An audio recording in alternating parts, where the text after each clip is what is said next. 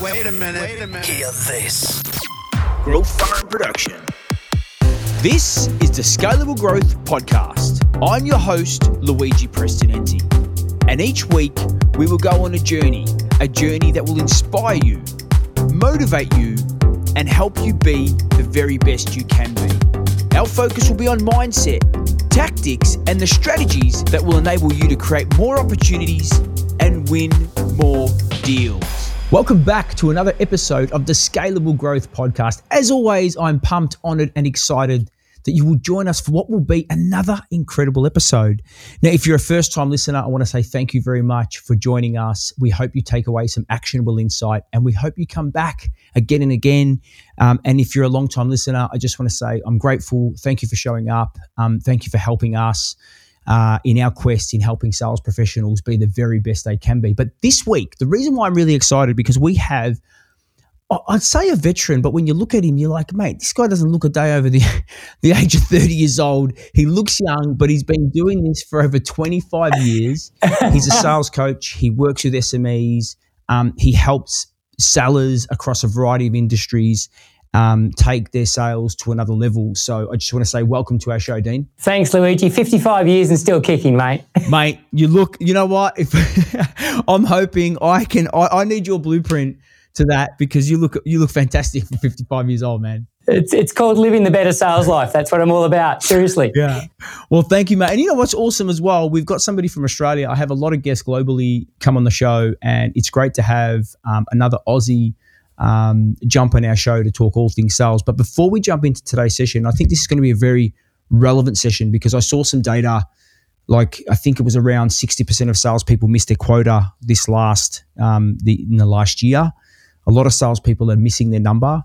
Um, they're not getting the right level of coaching from their leaders. I think they're lacking a lot of support. So I'm, I'm really excited to jump into this topic around coaching and how sellers can do a bit of self-coaching, self-reflection. But before we jump into that topic, would you mind just sharing a little bit about, you know, where did you come from? How did you get started into the wacky world of selling? Yeah, absolutely. Look, I mean, so so just to, to top and tail on that, the, the data around what missing quota is doing is even scarier. So sixty-two percent in a twenty twenty-two mental health survey, um, which is quite robust around salespeople, reported that their mental health was either fair or poor.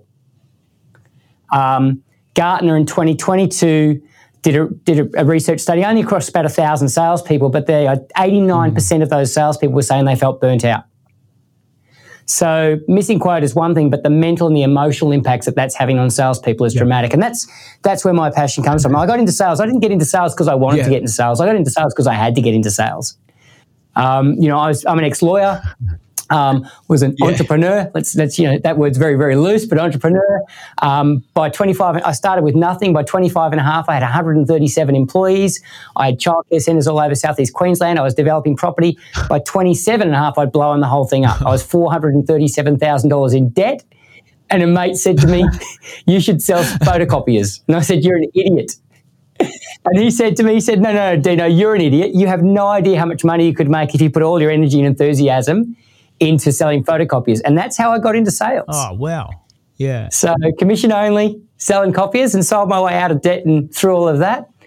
Um, and there's a long story from there, but yeah, absolutely. Uh, and so now twenty-five years plus consulting, twenty-five plus countries, companies like Coca-Cola, Oracle, News Corp, Goldman Sachs, and keep going. So for the biggest and the best in the world, um, and focus yeah. very much around sales performance, um, improving it through a combination of mindset, skills, and improved coaching. Yeah, mate, what, what a description. I think, you know what, it's, it's and, and thank you for sharing that, um, you know, the story from going from that young, hitting hitting a, what one would call success and being humbled to go back to start again. I think. No, let's run with humiliated, not humbled. All right. But, you know, I can what, say that now and smile, but I'll tell you what, at the time I couldn't. Yeah.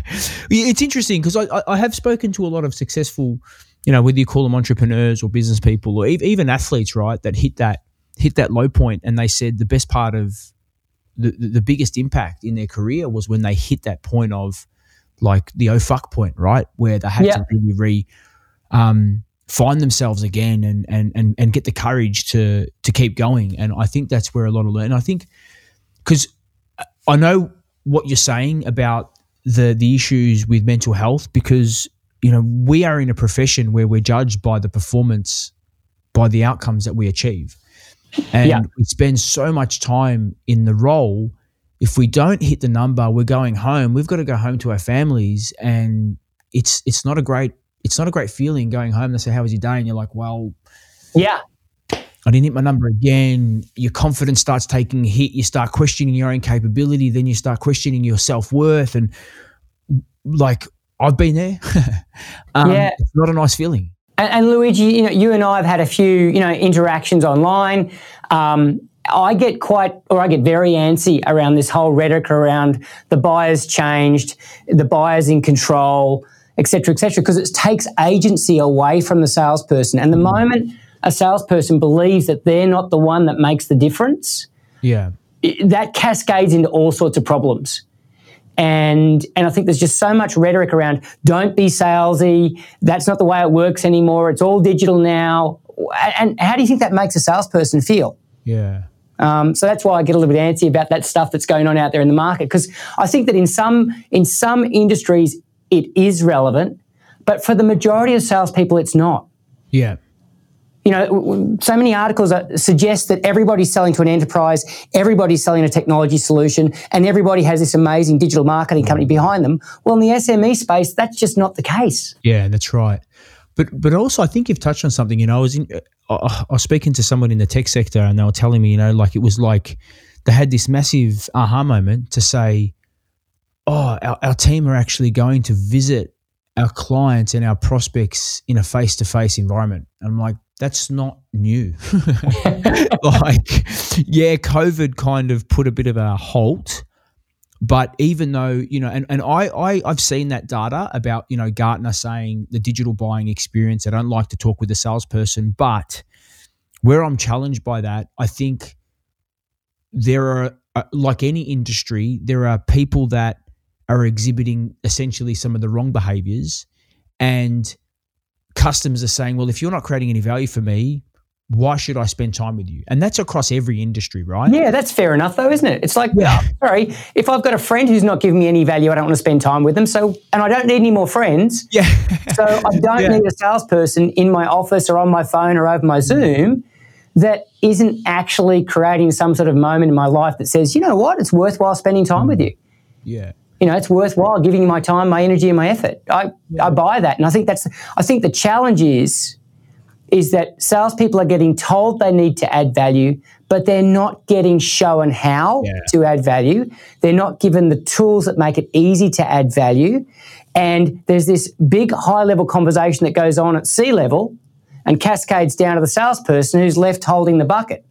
Yeah. So the concepts are great, but if you don't give a salesperson how to, it's meaningless rhetoric. It drives me crazy. But, you know, and I know we, we, we're just off on a tangent here, but I, I, I'm I'm I'm a believer of, of what you're saying, because if I look at some of the books that I've read, you know, from the first time that I started in selling, right? Like if you look at the books from Og Mandino or Dale Carnegie, yeah. and it's those timeless principles that actually haven't changed, right? No. Like the fact the is you've got to build relationships, you've got to create value, and you've got to help customers choose you, because you can't manipulate them to a point of decision.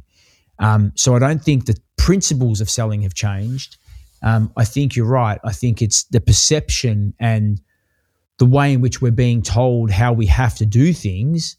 Again, I'm looking at some of the things that I execute on a daily basis. I've been doing this since the day I started selling, right? Yeah. Like building relationships, like trying to go above and beyond and creating a really cool experience, because we know that emotion drives action, right? The yeah. emotion drives people's decisions. So I love, I love what you're saying. I think, I think that itself, we could probably do an episode just on that. Um, but I do want to dive in. Um, you're spending a lot of time with S M Es, with businesses around that coaching element. Do you mind sharing, um, and you're doing a doctorate on this as well, which is huge, right? Like I've, I've got, I've got to have a conversation after this with you about that. But um, what's motivated you to go down that path to really focus on coaching um, from, from a sales perspective? Yeah, look, I mean, so so you, I think anybody watching this podcast has probably seen a ton of marketing and heard a ton of people say that sales coaching is the number one driver of sales mm-hmm. performance. Yep. Now, just to clarify, there's no clear line of peer-reviewed research from a credible institution that confirms that. Yep. Right. That that that actually that catch cry came from a piece of research by Pisca and a bunch of other researchers, and it was fundamentally salespeople and sales leaders said it was the number one driver. No mm. one's actually empirically proven that, but definitely in my experience over the last twenty-five years, nothing's going to impact a salesperson's life more than their relationship or their lack of relationship and the support or the lack of support that they get from sales managers. Yeah. But here's the kicker. What support are sales managers getting? Yeah. You know, and, and you, you think about it, right? So if if you start searching for sales coaching product and, and sales coaching methodologies from a credible institution, you end up with a very limited list. Mm. And those companies are trying to sell you their programs, mm. not actually trying to, you know, move the pro, move the sales coaching and the credibility of sales coaching and the overall philosophy of sales coaching ahead. So yeah. that's why I'm so focused on sales coaching. If I can help a sales leader get at right, then that impacts ten salespeople. Yeah. So I, you know, that uh, you know, I'm real. I'm all for the salesperson on the front line because my my experience was being a salesperson on the front line, being absolutely broke, um, being absolutely fearful, needing to earn some money, not being sure about a bunch of things. And I was lucky enough that I ended up with a sales manager that absolutely drilled me in all the skills, had developed process, mm. hammered me on the process, and just did what it took to get me up and running and successful. But that's not the experience of most salespeople. Yeah. I'm open to being told that's wrong, but... No, look, I I, can, I, I agree with you. I mean, I think the, the the best leadership skills that I learned as a sales leader was from a really poor sales manager. Yeah. Right? Um, but I also empathize with them, right? Because you are right. Usually, like was in my case, late twenties, top performer. I was the top performer in the country. Next thing I know it, they're like, you're managing a team. Like, mate, you've given me, I did it because it was, I thought it was the natural progression. I had no training. Um, I didn't get any advice. Uh, yeah. I remember I had to performance manage someone double my age, like within the first couple of weeks. Uh, I had no clue what I was doing, but I went in there and did it. Yeah, but right? If I pause in that moment, you did it because you thought it was progression, mm. not because you had a passion for coaching others, not because you wanted to develop yeah. others, not because you felt you had a skill set that put you in a place where that was going to be a better use of your time, effort and energy, but because that's the only progression. And this is the challenge we face, is most salespeople mm. just ended up there. Yeah, absolutely. It wasn't a conscious choice. Yeah. So... And I'm, I'm conscious, you're right, because we've, we've got a lot of a lot of our audience are sellers. They're carrying a quota. They're out there. And we've got a lot of leaders as well. So I think they're going to get some some great um, takeaways from this. But if you're a quota carrier, you're out there, you're listening to this going, mate, Dean, you're absolutely right. I need support. My boss is saying you're about to go on a pip. I haven't hit number. Okay, well, what do I do? Um, yeah. number one, number one, no one's coming to save you. So you, you, you got, you know, that's one of my favorite catch cries. No one's coming to save me, and my response to that is, well, then I better do something. Yeah, right. You know, you talked about Og Mandino and all those old writers, and if it is mm. to be, it is up to me. Yeah. Um, those ten little words. Uh, every salesperson needs to take them to heart. You know, you, you, you're not going to get out of the situation you're in by blaming others, by waiting for your sales manager to show up, by yeah. waiting for marketing to generate the leads. That that's not going to get you to a better place. You might leave, and the churn rate in sales organisations is terrible compared to other industries. You know, we're yeah. around about the twenty-seven percent mark, depending on which piece of research you're looking at, and that's about ten percent higher than most other industries. Oh, sorry, most other roles. Um, You've got to first take responsibility. You've got to say, you know mm. what, the bottom line is if I can't get it handled here, I'm probably not going to get it handled elsewhere. Yeah.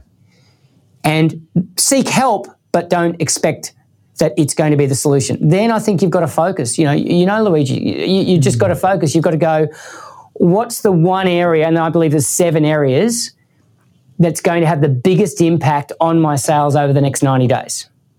Mm. Like, what's the one lever I can pull or change or improve or yeah. focus on or grow, and then go like hell on one thing? Because you try to change seven, you change nothing. You try to change three, you yeah. might kind of change one. You focus on one, amazing stuff happens. Yeah, that's look, that's great advice, and I've been there. You know, I have I, I've I've been there where I've tried to make too many changes and then I f- friggin' fail at all of them because I'm like, I'm focusing on too much versus, and I, I remember, you know, back in, showing my age now, uh, two thousand eleven, I my my end of year quarter bombed, like completely everything fell out the bottom of it, and I was in a position where I knew I was coming back. I literally was on Seek looking for jobs. I had the worst Christmas. I couldn't I couldn't switch off. I was worried about it, right? I was really stressed, and yeah. I'm like looking for jobs. I'm like, maybe, because I was always good at selling, I thought maybe the ten years I was good, my luck ran out. Right, that's what I was thinking. I was thinking the yeah. house of cards, right? But the story you tell yourself as a salesperson, it's crazy, right?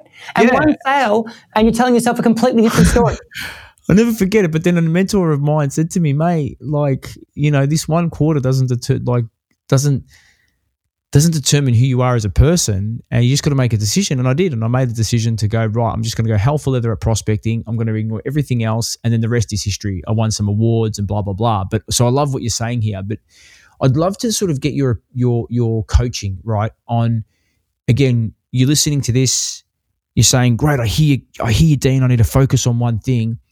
But how do I use maybe my previous quarter to do some self-coaching? If I'm not getting yeah, the coaching sure. from my leader, how can I do a bit of reflection to figure out what should I focus on?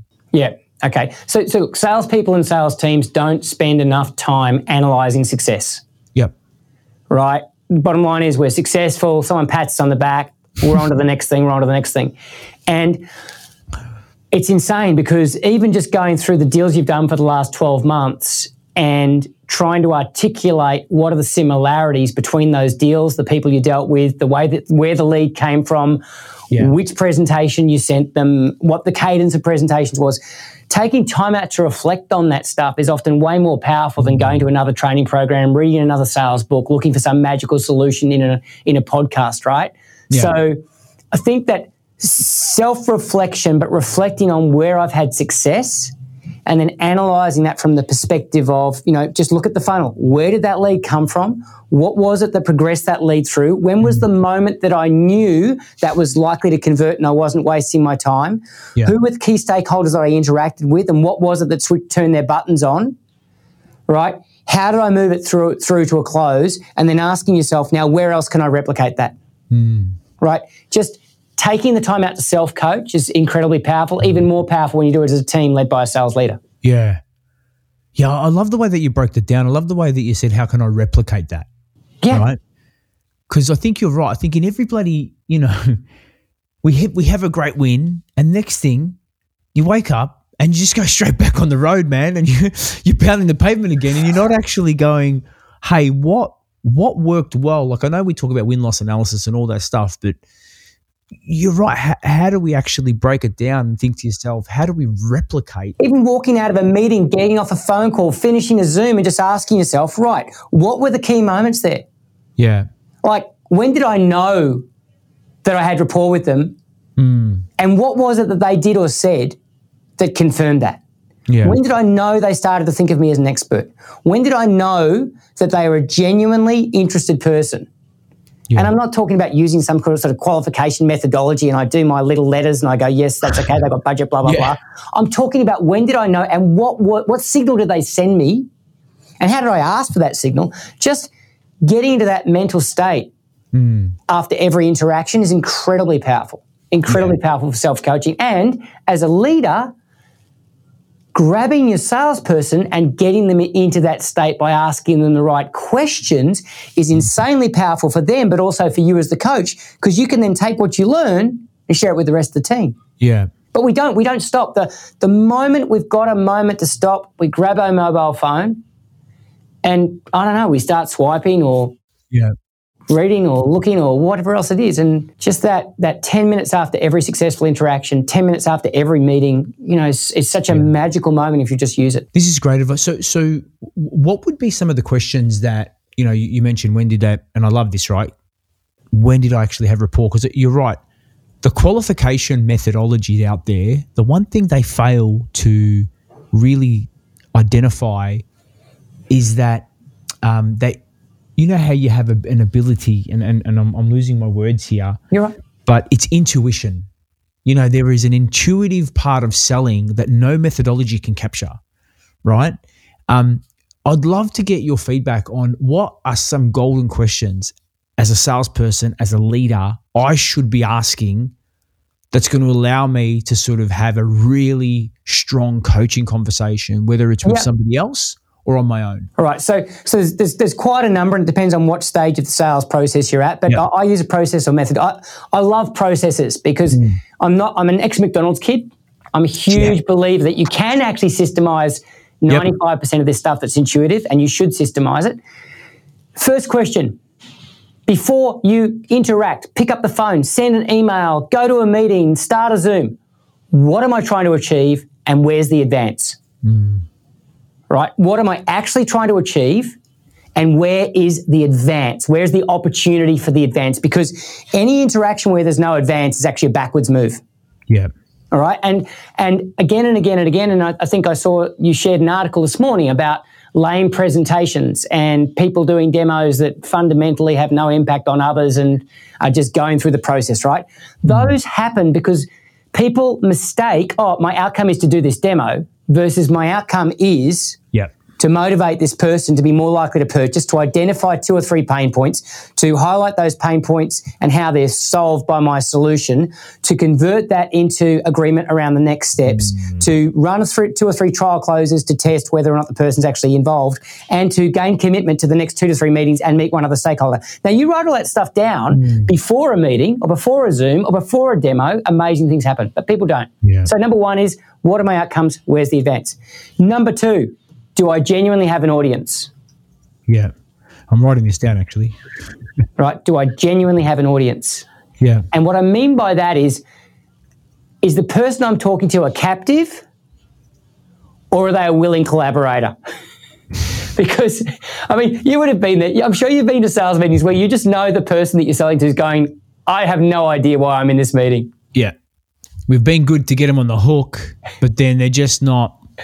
They're not there. Yeah, and and a we ha- yeah we we also haven't sent them a, any pre-agenda or hey, this is what we're going to cover. So no, and we of, and we use some tricky strategy like, hey, tell me about your business, Luigi, because everybody loves talking about themselves, and it's like, yeah, but that's not really controlling the agenda. So I'm yeah. a huge believer that the consultative sale is failing because people just don't have time for it. Mm. And until you've established an audience, as in the person goes, oh, I know why I'm here and I want to engage, then being consultative is going to cause you to fail. Yeah.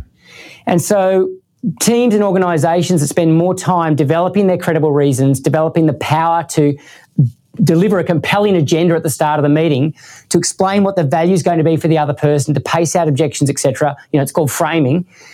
Tend to be much more successful at the follow-up steps. But the bottom mm. line is, do I have an audience? And did I really have an audience is a yeah. great in- in question if you can be honest about answering it. Because, look, I'm, I'm a salesman, and the biggest challenge of being a salesman is you're really good at selling yourself that you are unreal in every meeting. I know, and that everybody loves you and that yeah. everyone wants to buy from you. And if they don't buy from you, it's because they've got a problem, not because you weren't selling effectively. It's fun. It's funny you say that because I remember early in my career, I used to get back from an office with my, with my notepad and my boss is like, you know, we, we had the meeting go, yeah, it was fantastic. We, you know, we had a great engagement. He's like, what's the next step? I'm like, hmm. Yeah. We, we didn't really talk about next steps. and, and, this is, this is, and this is why frameworks are so powerful. Now, if your boss had said, mate, take me through the context that you mm. use at the start of the meeting to get them engaged. Take me through how you built credibility and why they think you're an expert and how you know that. Take me through comfort and whether yeah. or not they truly felt comfortable with you and when you knew that was going on. Take me through the concern you created and why they need a solution. Take me through the commitments you created that confirm that something's going to happen moving forward, and take me through how you can clarify to them why our solution is the right solution for them right now. Now, if yeah. your boss had used a framework to engage you when you got back, you would have over time mm. built a much better set of skills before, during and after meetings. But that's not what happens. Yeah, this is great. So what I'm hearing you say, one of the best ways for us to um, coach ourselves if we're not getting it from our leader is to actually have a bit of a pre-call framework, which we can at least lead into a call, having that preparation, asking ourselves, what's the goal of the meeting, who are we talking to, and then having a, a post-call review to sort of see, did I capture this key level of information that allows me to say, yes, this is a real opportunity and I have progressed it well. As long as the framework's used for conversations, not compliance. Okay. You see, the, yep. the, the challenge is, is that so often time-poor leaders put together these frameworks and then say, you must fill this out in the C R M before you go to a meeting or else. Yeah. But the bottom line is, is that causes salespeople just to game the things and put in whatever they think that they need yeah. to write in to get away with it, or totally resent them, or probably both. Mm. So frameworks should create better conversations. And if you want to, you know, if you really want to talk about what makes an amazing sales culture and a strong sales culture, it's amazing and strong sales conversations yep. between salespeople and between salespeople and sales leaders. That's what, that's the core of an incredible mm. sales culture. All these things should support that. Yeah. Yeah, this is great. I mean, I love it. I love, I think you're absolutely right. Like the conversation is critical. Yeah, the conversation that we're having with our, with our prospects, with our clients, because A, if we think about it, the only way we can differentiate is through the sales conversation. Yeah. Well, well the only way that we can gain competitive advantage yep. and increase the probability of success as the salesperson is generally mm. through the quality of conversation and the regularity of com- and the quantity of conversation as well that we yep. have with the other person and their team. So we've gone through, gone through. We've created a framework to for conversation, not for compliance. Um, I've identified a couple of areas that I need to focus on.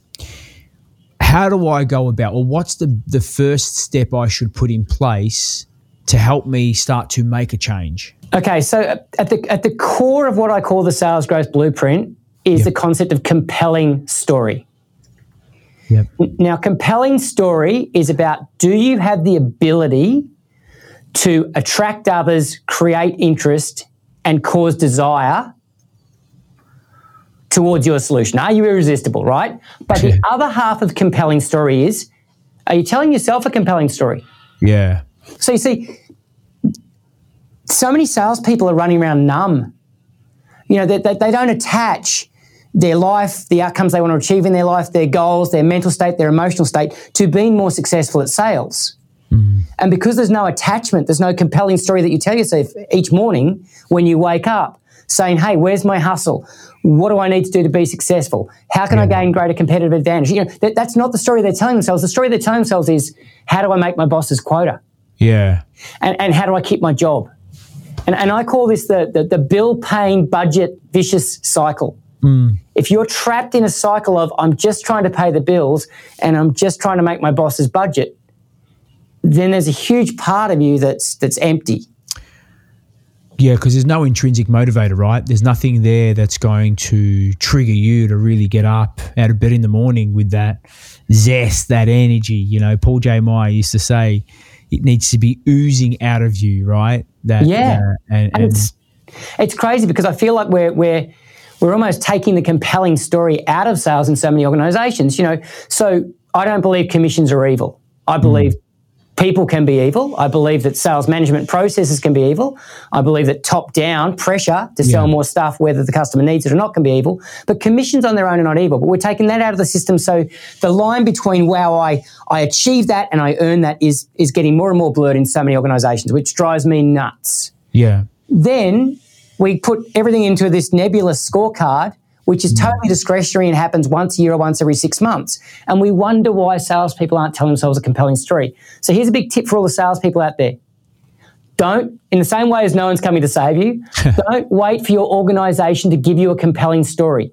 You've yeah. got to create your own goals, your own, you know, link between sales success and achieving what matters to you if you want to have the energy to make the changes when you get to crossroads like you're at. You know what? That is gold, right? Because you, you're absolutely right. In order for us, and this is, I know I quote a few people, but Brian Tracy used to talk yeah. and he says, you know, sales is a transference of enthusiasm.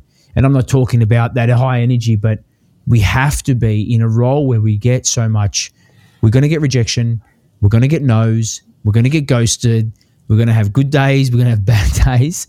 We've got to continue to put our best foot forward and have that positive mindset. And I love what you're saying is that's got to be connected to that intrinsic motivator that gets me going and gets me with that energy. So I love that. You have to know why all these little things that you're doing mm. matter.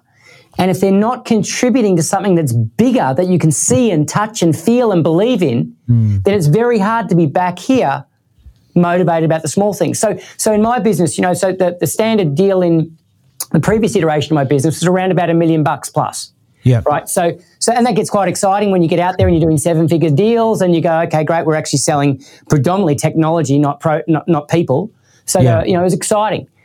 Now my business is much more community focused, so I'm making all these little two thousand dollars to four thousand dollars sales. Yeah. And it's interesting, I've had to re-engineer my whole mind mm. towards get excited about every two thousand dollars sale and every four thousand dollars sale, because that's another person in your community. Yeah. You're building this community, and in five years' time, that's what the community will look like. And understand that every person that you bring on, it's small now, but that'll be your one thousand person sales leader conference yeah. in five years' time. Right, but if you don't connect the dots and you don't chunk down, you're not going to have the excitement that it takes to to get you motivated to do the next one and the next one and the next one. Yeah, yeah, no, I, I love it. Man, I, I absolutely think you're right. I think the first thing that we have to when we when we're thinking about change and just going back. So we've you know, if we're thinking about change, we want to make um, a difference or do something different. We've got to think about well. What's driving me to make that change? Because yeah. as we know, if there's if the compelling reason to change isn't there, like our buyers, our buyers will maintain status quo, right? Yeah, nice. And and so let me ask you this: when you're a salesperson, what what was your bigger motivator? Was it seeking pleasure or was it avoiding pain? As in, were you running away from being poor, or were you running towards you know being rich in acknowledgement? What was your bigger motivator? I think for me. Um, I I didn't I, I wanted a better life for my kids, man. I was a young dad. I was, I was a dad when I was twenty years old. I had cancer when I was twenty.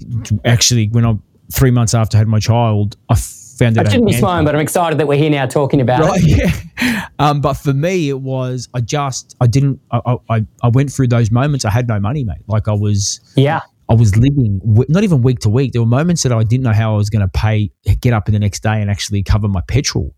Yeah. Um. So I didn't want that for my kids, mate. I wanted, I, I wanted, I wanted them to have a certain lifestyle, and, and they are my biggest intrinsic motivators. Like my whole life has been designed about I want, I wanted to create something for them. Um, so I think you're right. I was running away from the pain. yeah, which is, a, which is an awesome motivator if yeah. you just harness it and you acknowledge it. See, see, to me, I, I, the fear of poverty is absolutely. One of my biggest motivators, right? And I and I and I own that, yeah. and I embrace that, and um, I think it's really important for a salesperson to to reflect on where's my motivation more likely to come from, yeah. and how can I trigger that off mm. on a regular basis to get more out of myself. But you know, the motivation thing, it's just that you pulled up change there, and I think it's really important that you understand. And you develop a sense of why this stuff's important to you. Some people, it's competition. I've just got to beat yeah. everybody else in the team.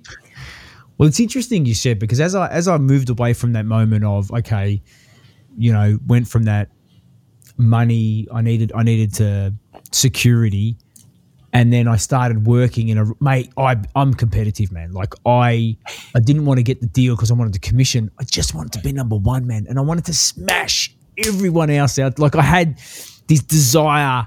And there's probably an underlying motivation of why I want to achieve that as well, right? Because yeah. um, but my my my my needs and motivators had changed because I'm just competitive. It's like it's like when I go to the gym now and I sign up to those challenges. I'm like, yes, like I signed up to this thing, Hyrox. Um, it's a it's a challenge, Dean, and I'm doing it with my the guys from the gym. And we had a fitness test last week, and I came second. I'm like, right, who beat me? And then I found out his time, so I text him. I'm like, we're training together, man, because. I need to beat you. like, I just want to win, man. So I get it. I get it. Um, but, mate, I could talk to you about this stuff all day. Um, but just before we wrap up, I would love to, if you can just share with our audience, where is the best place for them to connect, find you, and engage with you and your content? Yeah, for sure. So if they go to better sales coach dot com, yep. um, they'll, they'll find me. Uh suggest you download the free uh, Sales Growth Blueprint. That'll give you some really good ideas around where you can accelerate sales growth and and, and some really good questions for self-coaching. Yep. Um, if you're a leader, great tool to engage the team around and basically break it down. Um, and, yeah, reach out. I'm, I'm always happy to talk sales growth. I mean, I'll, I'll live and breathe and eat, and, and I'm a salesman. Yeah. Um, I love talking sales. That's who I am and what I do. So don't ever be afraid to reach out. We're also doing a program, uh, a LinkedIn event on the uh, eleventh of July, I believe. It's on the better sales coach dot com page around yeah. how to coach salespeople through stress. Awesome. With an expert, um, uh, Luke Mathers, who's a very good friend of mine, who wrote Stress Teflon. So if, if you're a salesperson listening to this and you're under stress, um, or you're a sales manager who has salespeople under stress, please come along to that, because that's obviously, you know, the the well-being of salespeople is something that I'm very, very passionate about, because I've been through the ups and downs. Yeah. Um, and I'm excited to bring an expert in that space into the sales space. Awesome. Well, we'll make sure we get those links from you. We'll pop them in our show notes as well to Appreciate make it easier it. for our audience to to um, jump onto those events and connect with you. Um, but I just want to say, Dean, thank you so much, mate, for coming on as a guest. Um, we appreciate the content that you create and for helping our sales community, you know, elevate and be the best version of themselves they can be. So thanks very much for joining us on the Scalable Growth Podcast. Love it, Luigi. Thanks so much.